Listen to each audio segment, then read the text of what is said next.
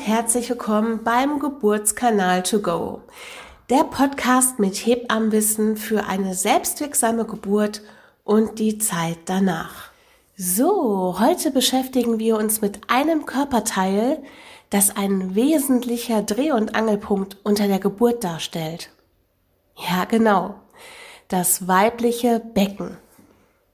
Ich gehe mal ganz stark davon aus, dass dir in den letzten Wochen deine Beckenweite aufgefallen ist. Und das ist gut so. Und es darf jetzt auch so sein, weil dein Körper bereitet sich auf eine Geburt vor und möchte deinem Baby einen optimalen Platz bieten. Ich kann dich jetzt schon wieder beruhigen, dass sich alles nach der Geburt wieder zurückbildet. Aber da kommen wir in einer anderen Episode mal drauf zu sprechen. Pass auf, lass uns an dieser Stelle mal ein kleines Gedankenspiel machen.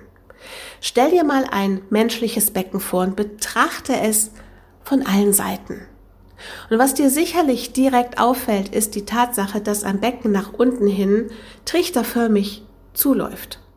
An dieser Stelle möchte ich dir direkt eine Tatsache verraten. Und zwar, dass ein männliches Becken nach unten hin viel spitzer zusammenläuft als bei uns Frauen. Unser Winkel ist nach unten hin stumpfer und das bedeutet, dass wir dem Baby unter der Geburt viel mehr Platz bieten können. Und ich gehe jetzt sogar noch einen Schritt weiter. Denn ich möchte, dass du erfährst, wie viel Platz du deinem Baby unter der Geburt bietest. Setz dich mal auf einen Stuhl und schieb deine Handinnenflächen links und rechts unterm Popo. Bestimmt ertastest du da so zwei dicke Knochen. Ja, genau, das sind deine Sitzbeinhöcker. Unter der Geburt bieten diese Sitz Beinhöcker deinem Kind eine räumliche Orientierung, also quasi wie Straßenpfeiler. Doch für dich ist es jetzt wichtig zu erspüren, wie viel Platz du zwischen deinen Sitzbeinhöckern deinem Kind unter der Geburt bietest. Ja, und das sind so gute zwölf Zentimeter. Es kommt dir vielleicht nicht so viel vor, aber im Verhältnis zum kindlichen Köpfchen ist das eine ganze Menge Platz. Bevor wir jetzt mit den Beckenräumen weitermachen, möchte ich dich fragen, was ist so dein Gefühl, wie viel Zentimeter dein Kind durch dein Becken rutschen muss? Ja, gefühlt sind es wahrscheinlich eher Meter oder Kilometer, aber es sind tatsächlich nur zwölf Zentimeter. Ja, wie du hier sicherlich schon mitbekommen hast, habe ich so die letzten Male sehr viel übers Rutschen gesprochen. Dein Baby muss rutschen, es rutscht. Und wenn du dir das Becken mal von der Seite betrachtest, dann hat es auch was von einer Geburtsrutsche.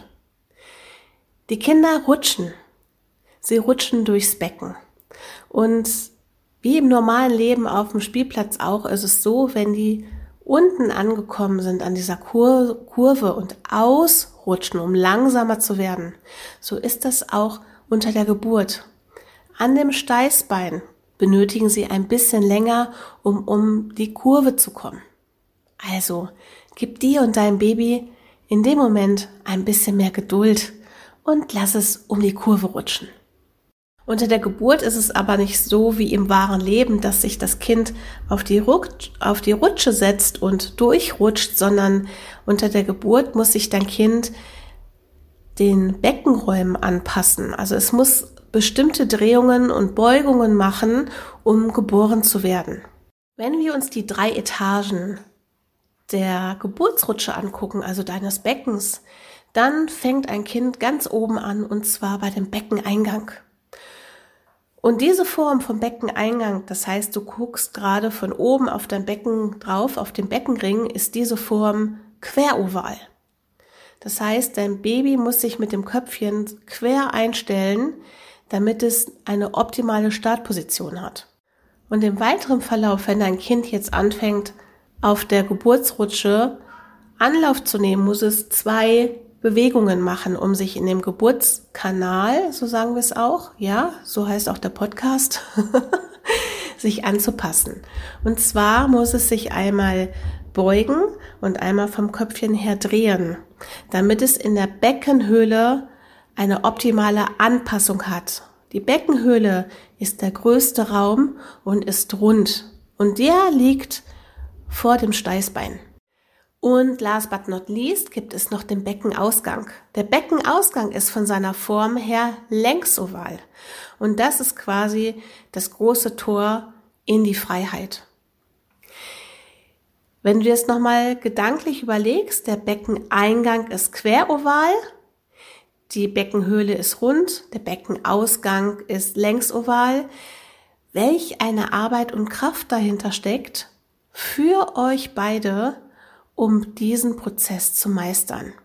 Wow! So, und jetzt zum Ende hin möchte ich unserem weiblichen Becken ein absolutes Lob aussprechen. Uns ist es manchmal gar nicht bewusst, wie beweglich unser Becken ist und wie viel Platz es unter der Geburt schafft. Und ja, es zeigt ja auch gerade, dass es alles gibt. Und zwar durch Rückenschmerzen und auch durch Symphysenschmerzen. Ja, es ist vielleicht gerade nicht die nette Art und Weise, aber es ist ein Liebesbeweis von deinem Körper. Und nicht zu vergessen, das kleine Steißbeingelenk, was deinem Kind auch nochmal zum Geburtsende hin ein bisschen mehr Platz schafft. Also, sei nicht so streng mit deinem Körper, sondern versuche ihn für das, was er gerade schafft und macht, doch ein bisschen lieb zu haben. So, meine Lieben, ich bin für heute am Ende angekommen und ich hoffe, du konntest eine ganze Menge mitnehmen und erfahren, was für ein tolles Becken du hast. Wenn dir die Folge gefallen hat, würde ich mich über ein Like unwahrscheinlich freuen. Und wenn du mehr erfahren möchtest, dann schau doch mal auf meiner Seite www.dorinknapp zusammengeschrieben.de. Dort hast du noch eine ganze Menge an Infos und eine wachsende Fundgrube an Informationen, Check-ups und auch persönliche Aufgaben, die dich weiterbringen in deinem Leben auf dem Weg zur Mutter, die du dir kostenfrei downloaden kannst. Also in diesem Sinne, Bleib gesund, bis bald, deine Doreen.